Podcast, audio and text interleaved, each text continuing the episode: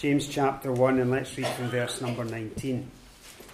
Wherefore, my beloved brethren, let every man be swift to hear, slow to speak, slow to wrath, for the wrath of man worketh not the righteousness of God. Wherefore, lay apart all filthiness and, and here is one of the authorized versions, most fantastic little expressions, superfluity of naughtiness which I think actually in the ESV is abundance of wickedness or something like that. So there's a completely different tone between the expressions. And receive with meekness the engrafted word which is able to save your souls. But be ye doers of the word, and not hearers only, deceiving your own selves. For if any man be a hearer of the word and not a doer, he is like unto a man beholding his natural face in a glass. For he beholdeth himself and goeth his way, and straightway forgetteth what manner of man he was. But whoso looketh into the perfect law of liberty, and continueth therein, he being not a forgetful hearer, but a doer of the work, this man shall be blessed in his deed.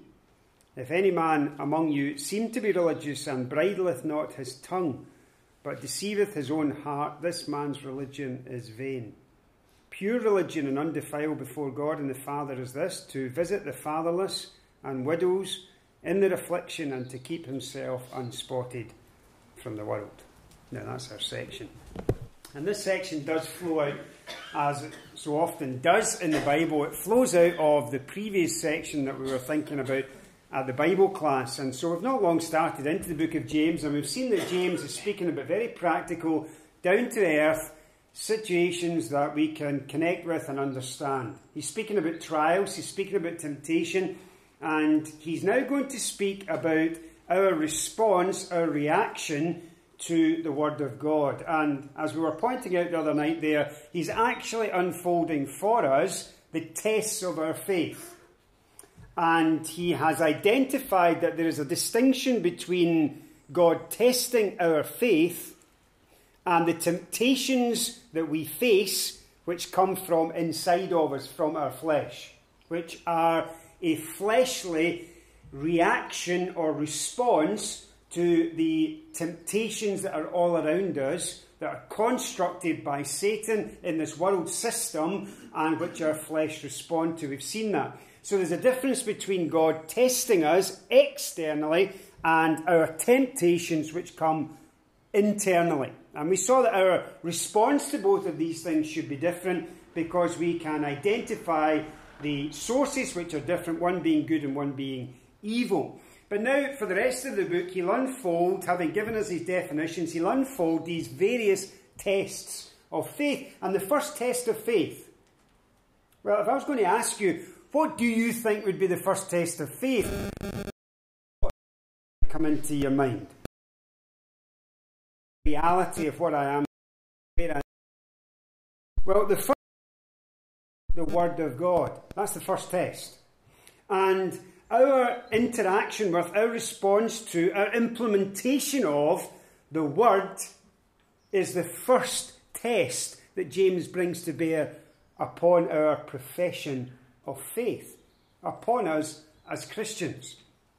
And this flows out really of the section that we were doing, as I mentioned, from verse 8. He says this, own will,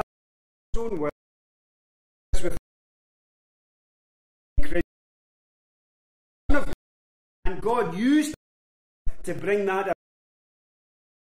It is the Word of God that educated us as to salvation.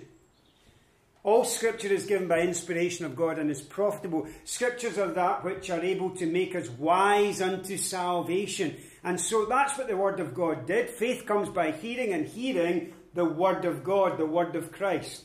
And so the idea is just this that God brought us to the birth by His Word, by the Word of truth. And in verse 18, he has said this that the purpose of him doing so would be that we should be a kind of first fruits of his creatures. In other words, he wants to lift us up, he wants to make us the best part of all of his creation. And redemption is going to bring that about. Now, the connection then flows as he continues on on this idea of the word of truth. And he's now going to speak about our response to and the effect of that same word in our lives as Christians. So it is that by which and through which we became a Christian, but now that which is in us, the Word of God, must have its effect upon us. And he's going to show this, and this, as in the rest of the sections that James deals with, this is an exceedingly practical little section. So let's get into it in verse number 18 sorry, verse number 19. He says, Wherefore, my beloved brethren, and he's mentioned this idea of them being brethren, them being family, them being connected, and he's doing it again. My beloved brethren, and he has these three pithy commands. Let every man be swift to hear, slow to speak, slow to wrath. Now, on the surface and on the face of it, if every one of us could implement those three little expressions, then our relationships, one with another and probably with everyone else, would be significantly better. Because no matter what character or personality you have, you'll probably fall down in at least one of these things. So he's encouraging us to do that which is counterintuitive, that which is not natural but spiritual, that which God is able to produce in us. He says, Be swift to hear, slow to speak, slow to wrath. Now let's just break down each of these little expressions because they're significant. Now remember this that he's going to be speaking in the context of the Word of God and a reception of and implementation of that Word. So these commands are going to be connected to that in the flow of the passage. So when he says be swift to hear, when he says be slow to speak, when he says be slow to wrath, he's speaking about us and he's speaking about the Word, the Word of truth. So he says, be swift to hear. Now, it is true, generally speaking, that a wise person listens, and a foolish person does not listen. That's just a general truth. You can go through the Proverbs and you'll pick that out repeatedly in different Proverbs that express that same basic truth, which is you're wise if you listen and you're a fool if you won't listen. Now, that's not actually what he's saying here in general general terms. He's saying something slightly more specific, but it is true in a general sense. Mark chapter 4, verse 24. The Lord Jesus, when he was speaking, said to those who were listening to him, Take heed what you hear. Not just how you hear, but what you hear. Be careful what you listen to. In Luke chapter 8, verse 18, he then says, Take heed how you hear. So it's important that we are intelligent and discerning as to what we listen to, but it's also important that we don't just listen to good things, but that we listen carefully to good things. So, what I hear, how I hear, both of these things the Lord Jesus speaks about. For example, in Proverbs 10, verse 19, here's one of these proverbs that I was referring to. In a multitude of words, there wanteth not sin, but he that refrains his lips is wise. I often say this someone who can't stop talking is eventually going to run out of true things to say. There's only so many true things you can say. And then eventually, you've said everything that's true, so then you start making up stuff. And exaggeration takes over, and things get changed, expanded, and altered to fuel the fire of your own mouth. So there is an inherent danger in a need to keep on speaking. But the person, that's what the proverb says. Inevitably, sin is going to take place if you won't stop talking. But the person who is able to hold his tongue, that's what refrain your lips. That's the idea. We use that kind of picture of holding your tongue. Their picture is refraining your lips. But the idea is the same. If you can stop talking, you're a wise person. If you know when to stop talking, you're a wise person. And there are times to speak and there are times not to speak. And so the Proverbs are full of that wisdom in being able to hold your counsel and not kind of wear completely your heart in your sleeve and just keep talking all the time. Again, Proverbs 17, verse 28 even a fool, when he holds his speech, is counted wise. So someone that's foolish, who doesn't say anything, can still be considered to be wise. That's because he hasn't opened his mouth and educated the person that he's not wise and he is actually a fool. And so if you don't know what to say, say nothing, and then at least you won't appear foolish. Again, go through the book of Proverbs, there's lots of proverbs, lots of wisdom about that type of thing in that book. Now, here in this context, he's speaking, I judge, about the Word of God specifically that we should be swift to hear. The Word of truth in context. And again, elsewhere, Scripture speaks so much about our need to have a readiness to listen to what God has to say to us. So, Psalm 119, verse 111 says this Thy testimonies have I taken as an heritage forever, for they are the rejoicing of my heart. Someone who values, someone who loves the Word of God, loves hearing the Word of God, loves the truth that the Word of God conveys, someone who is eager, swift, and ready to listen to what God has to say. Um, John MacArthur said this It is possible to be unfailingly regular in Bible reading, but achieve no more than to have moved the bookmark forward. This is reading unrelated to an attentive spirit. The word is read, but the word is not heard. On the other hand, if we can develop an attentive spirit, this will spur us to create those conditions, that is, a proper method and structure to Bible reading, a discipline of time, and so on, by which the Spirit will find himself, by which the person's spirit will find itself satisfied in hearing the Word of God. It's important that we are swift to hear. But then he goes on and says this slow to speak. Speaking. Slow for the speaking. And the emphasis seems to be not general conversation, but someone who is speaking the word of God in context. So be swift to hear the word of truth, but do not be swift to speak the word of truth. Now, that's not that scripture should never be in your mouth, obviously. But James will say later, Be not many teachers among you and this is the idea be careful, be slow, be considered, don't be presumptuous to stand up and speak on behalf of God. That is not something that you should do unless you are prepared to do it. Unless you can, with as much certainty as you have, and that relates to where you are in your spiritual development and maturity. But as much certainty as is appropriate for where you are, you can say, This is what the Bible teaches. This is what God says in this book.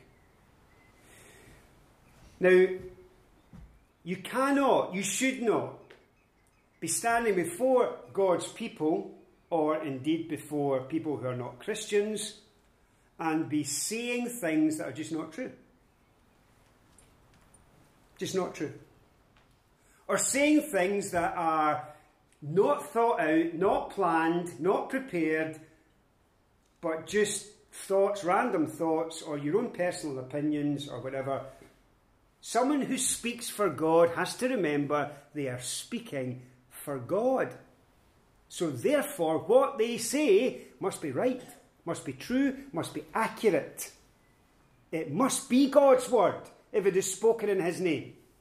Now, if I want to speak in my own name, that's fine. Nobody's going to come and listen to that. But, you know, if I want to go up and say, I'd like to give you my opinion about something, and that's all it is, well, that's fine. Or I'd like to give you, you know, some sort of personal. Um, but if you stand up and say, this is what the scriptures speak, that's an onerous task. That's a heavy responsibility because people are going to take it as the word of God and people are going to go away and it's going to impact their life and they're going to change their behaviour and modify things in their lives based upon the fact that you've taught them that's the word of God. So it's no wonder James said, listen, be swift to hear, be slow to speak. Stop being so many teachers, he says in chapter 3, verse 1. That's why the, the tongue is seen as such a potent weapon in this book as well, because of its effect. But then, thirdly, he says, be slow to anger. Now, the word here would speak to a kind of deep, simmering, smouldering resentment. It's not a flash temper here. This is again to do with the Word of God and the impact of it on you when you hear it. So be swift to hear, be eager to hear.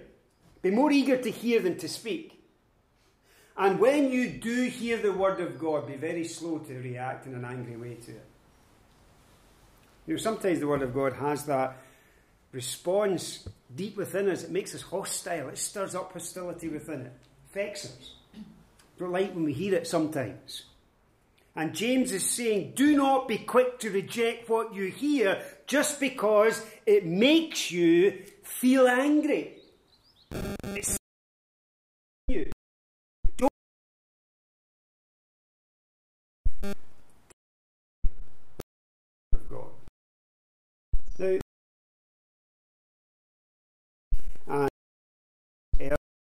Apostles were radical things that went against their whole upbringing, went against their whole religious kind of uh, DNA that they'd been brought up with. It was radical stuff.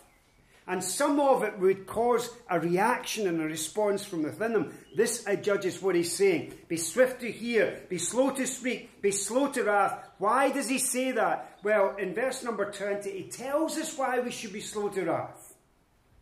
There's the connecting word at the beginning of verse 20. For.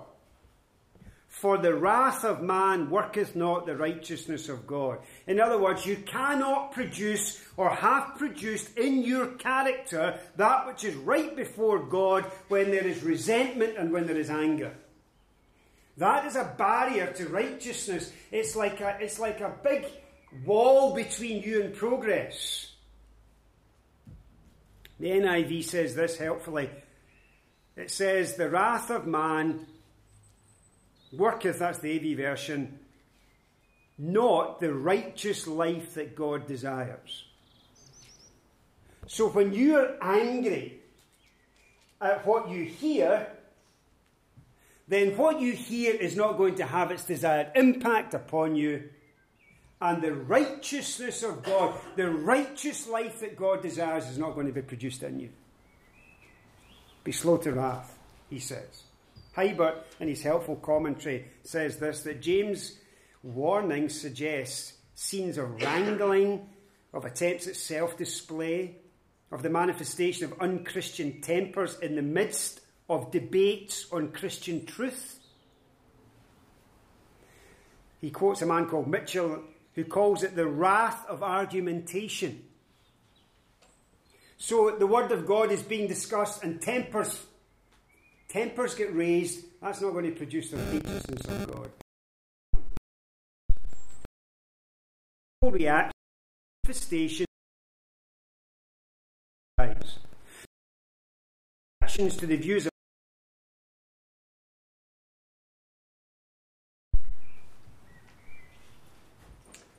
You see, this anger is sin. People say, oh no, it's righteous anger and they refer to the Lord, well, do you know, I, I, I think you need to be very careful when comparing your anger with the anger of the Lord Jesus. Remember, the Lord Jesus had nothing within him of sin. That's not the case with us.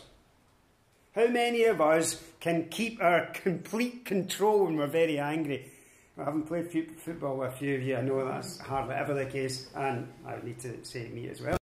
So, you're angry, you things you perhaps otherwise.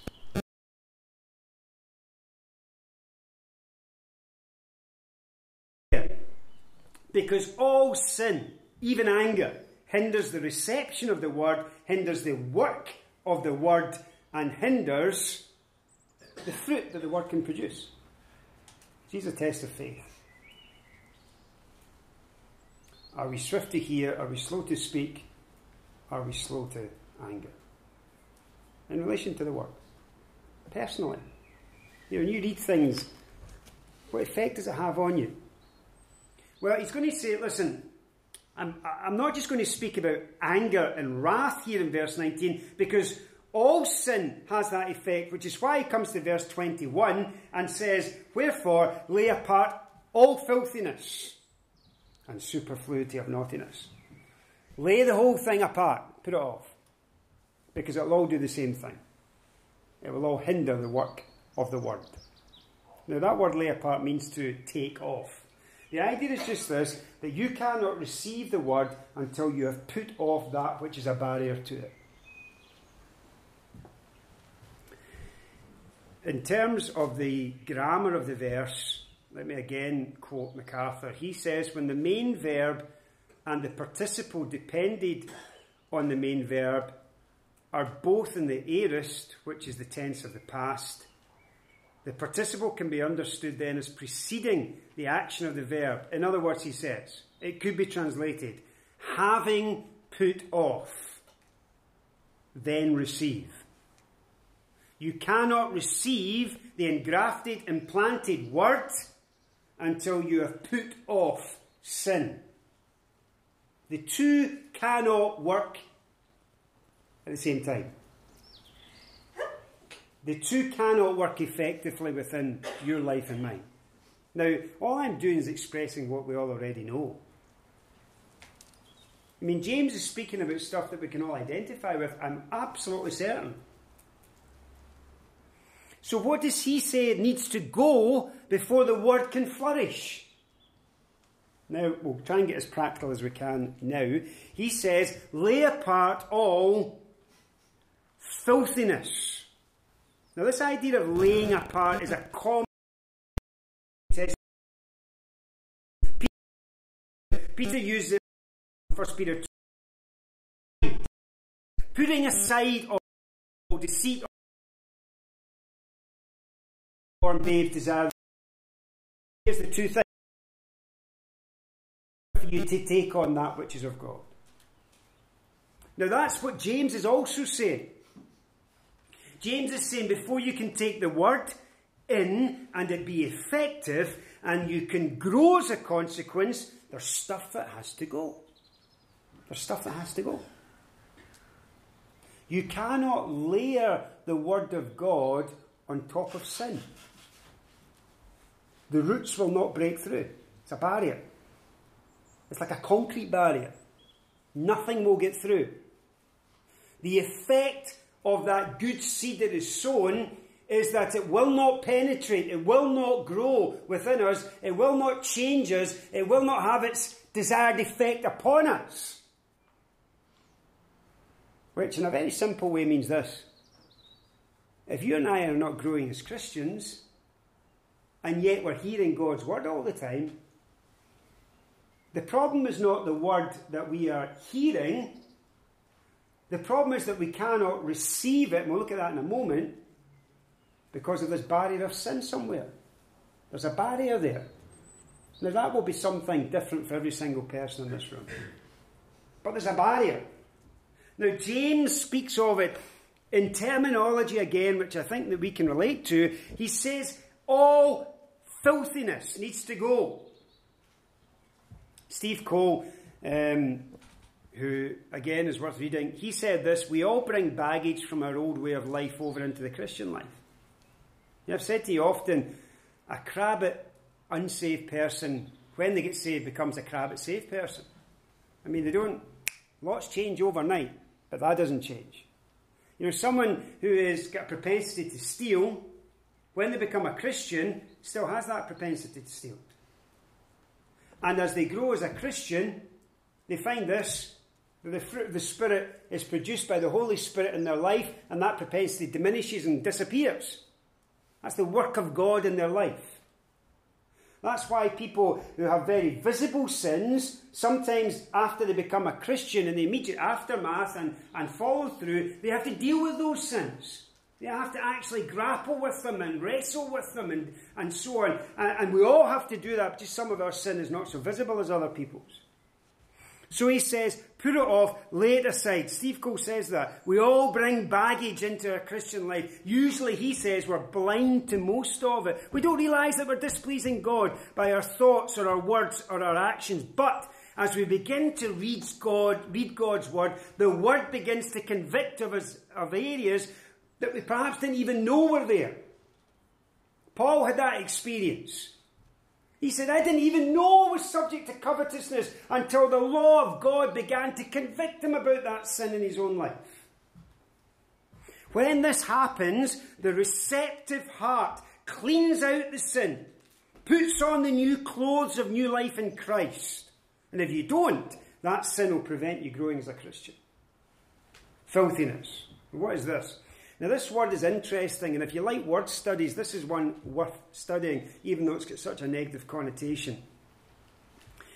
Uh, Barclay in his commentary, Jeremy always likes me quoting Barclay. Barclay in his commentary says that you can trace this word back to some sort of original use to do with earwax. I'll just let you think about that for a moment or two.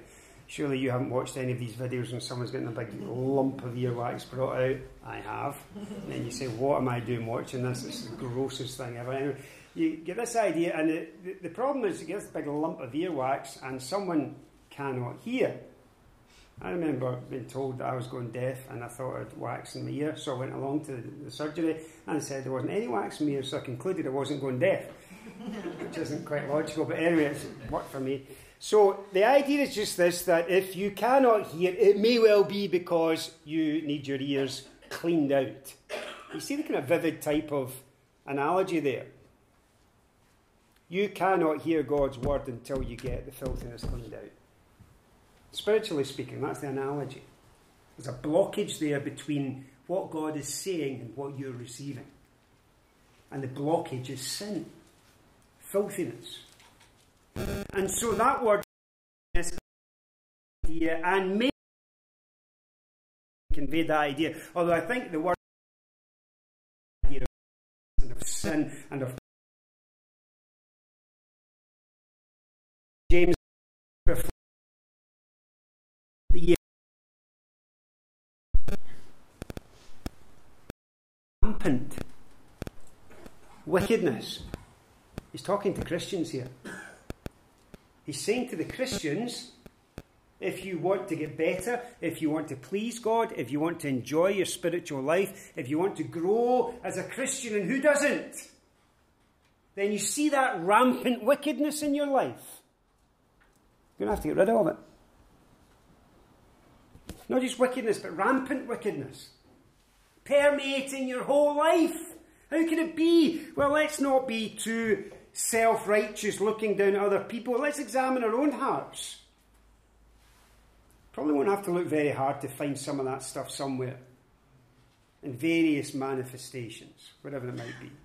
From self righteous religious hypocrisy right down to sexual immorality and everything in between.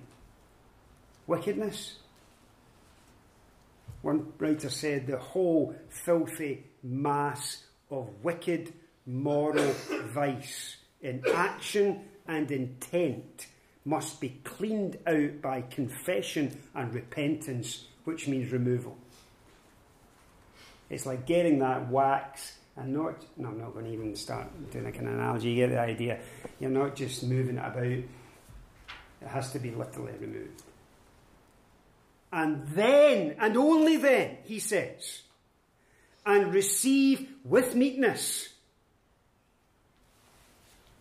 And I think the meekness there is very important. Sometimes we replace one sin with another. Lord Jesus spoke about that. He spoke about, you know, a house that was demon possessed. There were demons in a, in a house and they get cleaned out and the house was empty and unoccupied, and so the demons went and got their pals and they came and they occupied. It was far worse afterwards than it was at the beginning. Sometimes we do that. We identify one sin, focus on that sin, clean it out of our life, don't actually fill our life with that which is positive, and we end up far worse than we were at the beginning. It's just different sin. Sometimes you can see someone who has you know, sins of a particular character in the life and they deal with them and then they become absolutely consumed with the sin of pride. They've actually replaced one with just another. So he says, receive with meekness. This is so important that when we do deal with sin, that we keep humble. Humility is in the idea of meekness. It could be translated humble or gentle or willing really, I think the best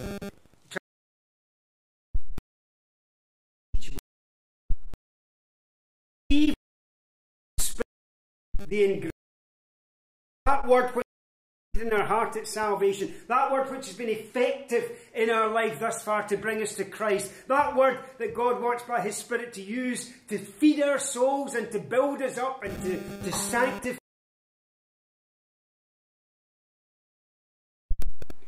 And the idea of sanctification is here because it's that which is able to save our souls. Now, the idea is in salvation there. I've often said there's past, present, and future salvation for the Christian. We look back to a past salvation, a once for all, uh, dealing with the problem of sin and its penalty and all the rest of it, uh, and we are secure for eternity. But then, while we live, there is a continual aspect to salvation, which is we are continually being saved from our environment of sin and the problems of sin in the flesh. And then there will be a future element to salvation, that is the redemption of our bodies. Here he's speaking, I judge, about sanctification. He's speaking about the effect of the Word of God as we live as Christians. He says, receive it. It's there already. Remove the barrier of sin. Let it work in your own heart. The idea being just this that we need to allow God's Word to have its effect, and the only way to do that is to take the barrier away and let it loose. Let it loose. By actively submitting with a teachable spirit to what God would have us say. There's a lot in this. You know, it's not just a case of, oh, I've got my Bible, I've now got to the stage that I'm following some kind of daily reading plan, which is fantastic. And I'm not diminishing that in the slightest and say, well, you know, because I have ticked the number of days I'm meant to read, and because I've religiously followed this, then I'm there. Now, we're going to see that's not the case. It's an essential component of what, but it's not the case. Because there needs to be the removal of the barrier for the word which is engrafted to be effective, to actually work in our lives. And that's where he comes to now in verse 22 down to verse 27. So we have in the first little section the idea of receiving the word, verse 19 to 21, the key verse being receive with meekness the engrafted word. And then in verse 22 to verse 27, the second section is about doing the word. And the key um, expression is be ye doers of the word in verse number 22. So he starts this little section because, as I've said, and here's a quote spiritual character is not improved or changed by some moment, momentary, momentary commitment, it requires long term obedience. So the idea is not that we respond by God's word by a knee jerk, positive, enthusiastic acceptance, agreement with what we hear. So it's not assent. It's not even agreement with God's word. That won't change us one little bit. It is actually the implementation of it that bears the fruit. And that comes from long term obedience, not short term agreement. So, verse 22, he says, Be ye doers. Literally, in the present imperative sense, this verb would indicate keep on striving to be doers, not to be doing, but to be doers of the word. Now, the difference is important. He doesn't say, Do the word. He says, Be ye doers of the word. Now, there's an important distinction there between the two. So, it could be the case if I do the word, that might be a sporadic experience or, or a sporadic activity that I do. I sometimes put the word into practice. But if I am a doer of the word, that speaks to the characteristic of me as an individual. So one is activity and the other is character. He's saying, be the sort of person that does what God says. Be that person. Have that character. He's speaking about what we are characteristically. Let me try and illustrate it this way. One writer said it this way It's one thing to fight in a war, it's something else to be a soldier. It's one thing to build a house, it's something else to be a builder. It's one thing to teach somebody, it's something else to be a teacher. You see, one is an activity and the other is character, characterization. So it's a whole life characterization that he's speaking about. It's long term obedience, not short term agreement or short term action in view. So be ye doers. Be the sort of person that does what God says. And he says this, and not hearers only. Jim and I were talking about this uh, last night, I think it was. Um, we were chatting and I came across this little, when I was studying this, came across this little nugget, which sometimes you come across. And apparently, because I don't know anything about this language personally, but what I read was this that in classical Greek, this little expression meant something heard, usually for pleasure, such as a piece that's read or a piece of music that's um, played, or it's something that you hear and the Greek used this word in ancient Greek for an auditor. So, someone that stood apart from and made an assessment of what they heard. They were not actually involved in implementing it or producing it or, in fact, actually being it. But what they could do is this they could assess it. They could critique it, but never be affected by it. Never changed by it. That's someone who's a hearer only of the Word of God.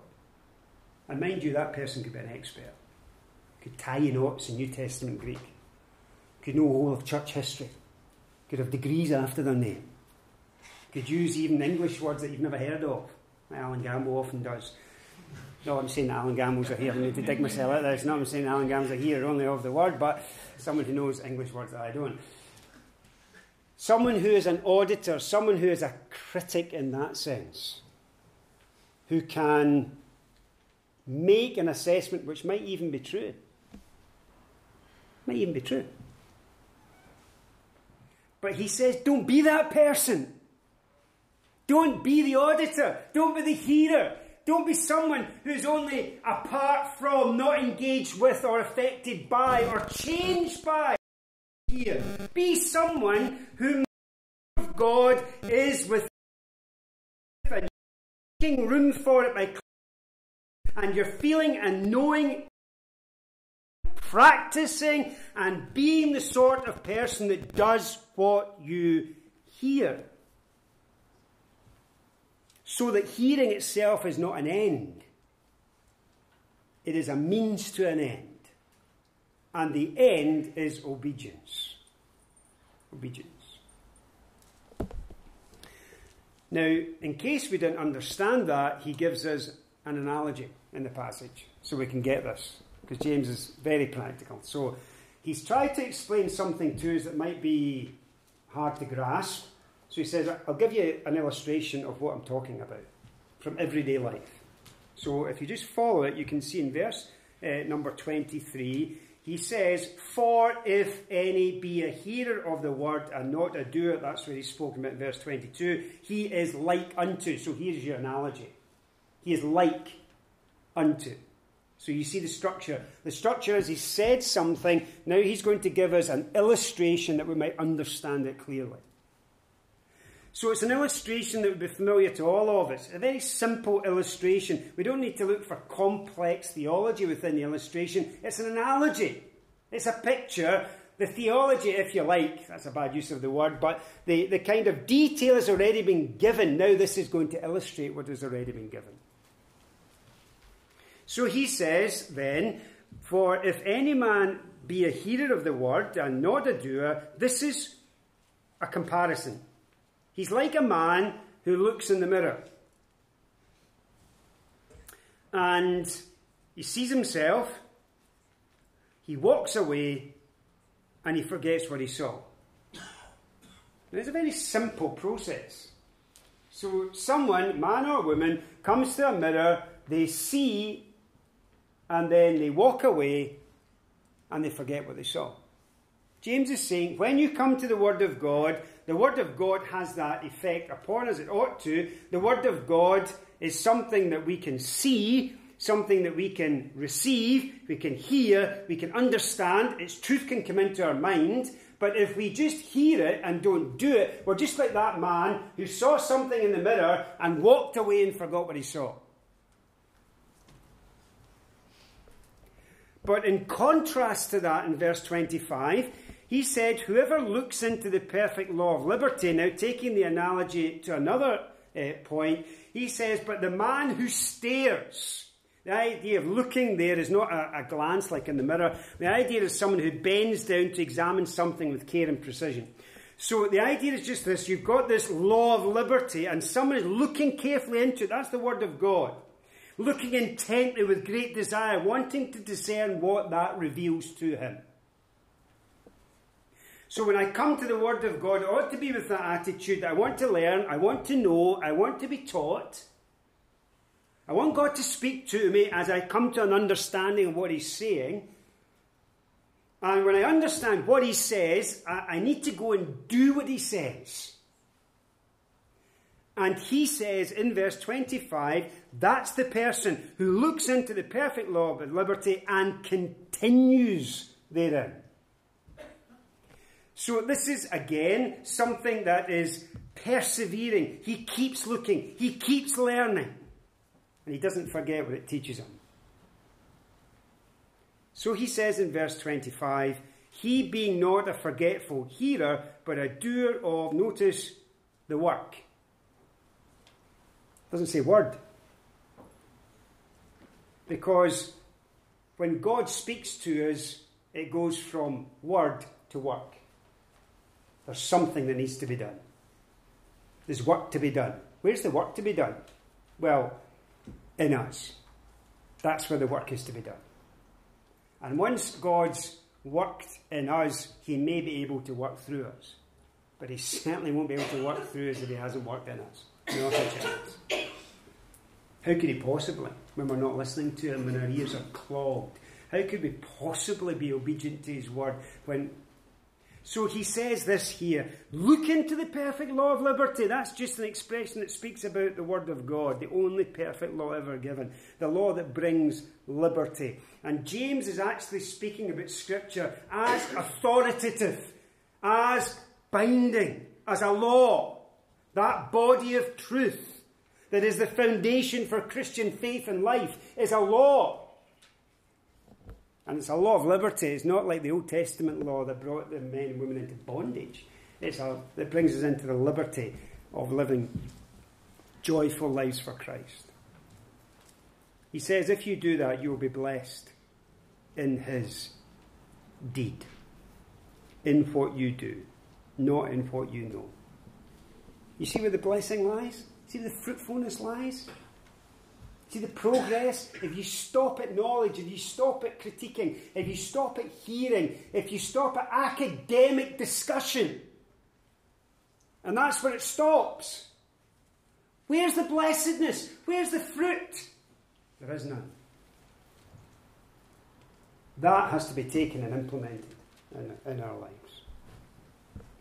Well, verse 26 and verse 27, you might see this just as a, a, kind of continuation of what he's spoken about because he's been speaking about work. And just in case, and James covers all bases, just in case you wondered what work he's actually talking about, would be done by someone who's hearing God and someone who's listening to God. In case you have to kind of be creative, James leaves very little room for us to be creative in this. He says, I'll tell you exactly the sort of work that you should be doing when you hear God speak. So he says this if any man among you seem to be religious and bright, so here's someone that seems to be religious, listening to God, and can't hold his tongue, and deceives his own heart. This man, religion is empty. There's nothing to it. It's amazing that.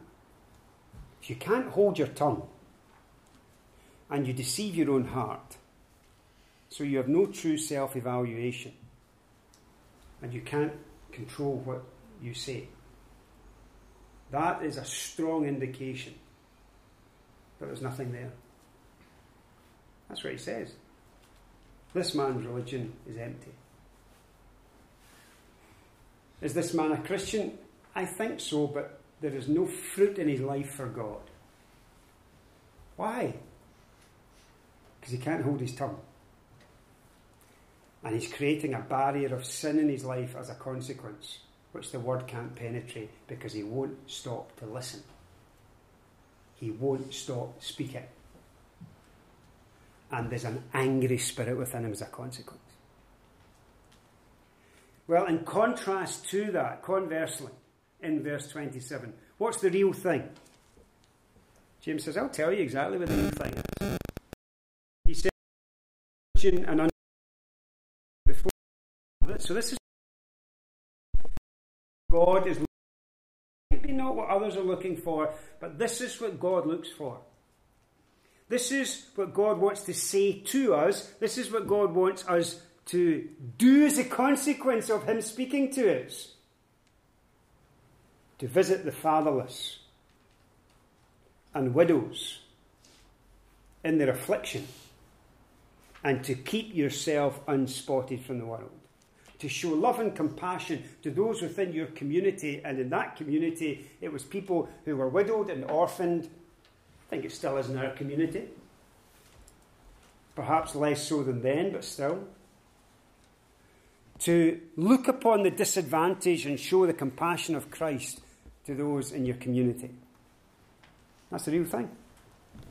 That's the stuff that takes time. That's the stuff that's difficult. And then he says this that's what you're doing for others. What are you doing about yourself to keep yourself unspotted from the world? Mind you, if you could get busy in these two things, you wouldn't have much more time for much else, really, would you? showing the love of Christ to those in your community who are disadvantaged through life circumstances, and making sure you do not have a sin smeared character.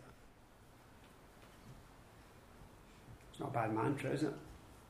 Kind of Christians would we be if that was characteristic of us? Well, I'll tell you what kind of Christians, the kind of Christians who please God, the kind of Christians who are obedient to His voice. Chapter 1. Now,